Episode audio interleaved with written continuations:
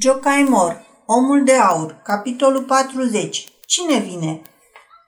Chiciura prefăcuse insula nimănui într-o pădure de argint. Ceața ce stăruise mult timp înșirase flori de zăpadă pe crengile copacilor. Urmaseră apoi zile însorite când chiciura se transformase în gheață. Acum, fie ce crenguță e prinsă într-un înveliș de cristal, ca și când toți pomii din livadă ar fi de sticlă. Din pricina ciucurilor de gheață, ramurile lor stau aplecate ca acele ale sălciilor plângătoare și dacă vântul aleargă prin pădurea de cristal, crengile ce se lovesc unele de altele scot clinchete ca pomii din grădinile de sticlă ale zânelor din bazme. Pe covorul gros de iarbă acoperit de brumă se vede o singură cărare ce se oprește în pragul colibei. Cărarea duce spre locul unde odihnește Tereza – ea arată drumul ce-l face în fiecare zi Noemi însoțită de micul Dodi. Doar ei doi se mai duc acolo. Cel de-al treilea, Almira, se află în colibă, bolnavă pe moarte. Glonțul a pătruns într-un organ vital și acum bietul animal trebuie să piară din pricina asta. E seară. Noemi aprinde opaițul, scoate roata de tors și începe să toarcă. Micul Dodi se așează lângă ea și apropiind un pai de marginea roții, se joacă întocmai ca cu un titirez. Almira stă întinsă într-un colț și geme ca un om. Mamă, spune pe neașteptate copilul, apleacă-ți capul că vreau să-ți șoptești ceva și nu cumva să ne audă Almira. Dodimic, ea nu înțelege graiul nostru. Oh, sunt sigur că înțelege, înțelege tot. Spunem doar atât. Almira o să moară? Da, sigur că da, micuțul meu drag. Bine, dar după ce o să moară Almira, cine o să ne mai păzească? Dumnezeu. E puternic Dumnezeu? Mai puternic decât toți. Mai tare și decât tata? El e cel care îi dă putere și tati. Și omul lui ăla rău cu ochiul legat, de ce i-a dat Dumnezeu putere și lui? E frică de omul ăla. Dacă vine iară, omul ăla vrea să mă ia cu el. Nu-ți fie frică, nu las eu să te ia.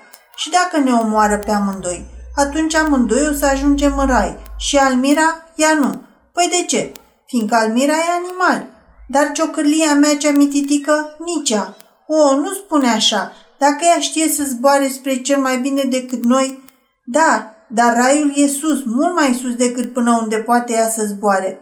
Păi cum, acolo nu sunt nici animale și nici păsărele? Atunci rămân mai bine aici, jos, cu tăticul meu și cu ciocârliile mele. Rămâi, nimioara mea, rămâi. așa e că dacă tata ar fi aici l-ar bate pe omul ăla rău, omul ăla rău ar fugi când l-ar vedea. Dar când vine tata? În iarna asta. De unde știi? Așa a spus el. Și tata spune întotdeauna adevărul? Tata nu minte niciodată? Nu, copilul meu, tot ce spune este adevărat. Păi iarna a venit de mult și el o să vină nu peste multă vreme.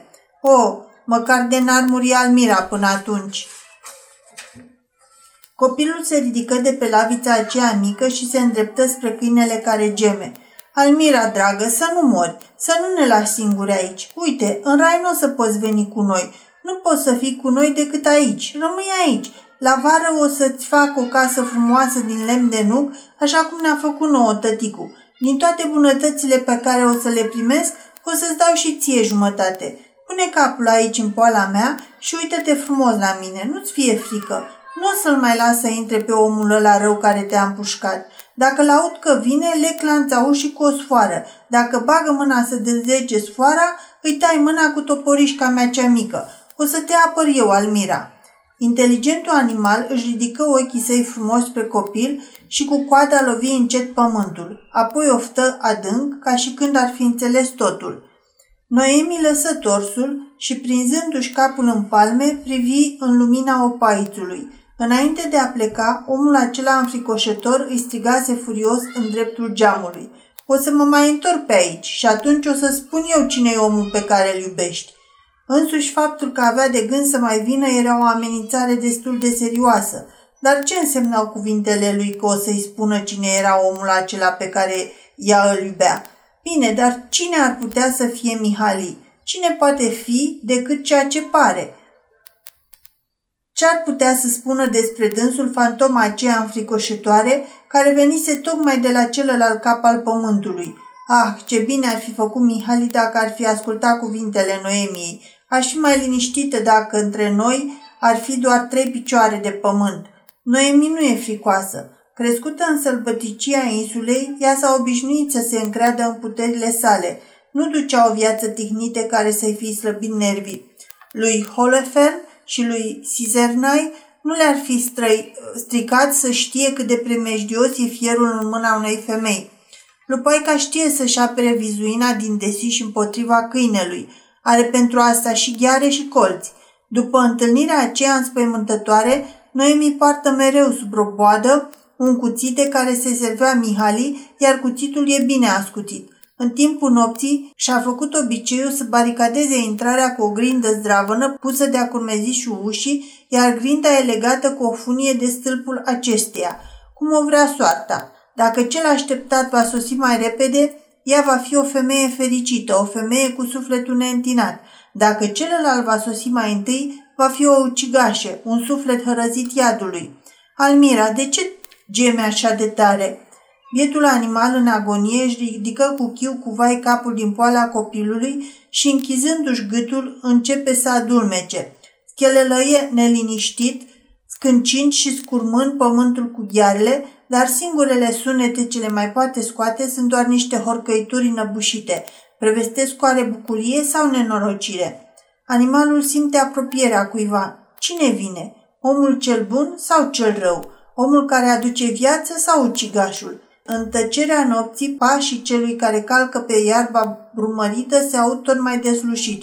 Cine vine?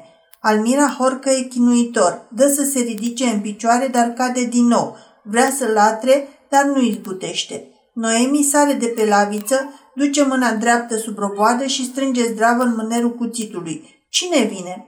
Toți trei ascultă în tăcere, Noemi, Dodi și câinele. Pașii se apropie cu repeziciune și toți trei recunosc zgomotul pașilor. Tata! strigă Dodi râzând. Noemi taie cu cuțitul acela ascuțit frânghia ce ține ușa, iar Almira, sprijinindu-se pe două picioare, își înalță capul și face să răsune încă o dată lătratul ei de bun sosit. În clipa următoare toți trei se îmbrățișează, Mihali, Noemi și Dodi. Almira se târăște până la picioarele stăpânului ei drag, își mai ridică încă o dată capul spre dânsul, îi linge mâna, apoi se prăbușește și moare. Să nu ne mai părăsești niciodată, șoptește rugător Noemi. Să nu ne mai lași niciodată singuri, îl imploră micuțul Dodi. Mihali îi strânge pe amândoi la pieptul său și lacrimile lui cad pe fețele lor dragi. Niciodată, niciodată, niciodată!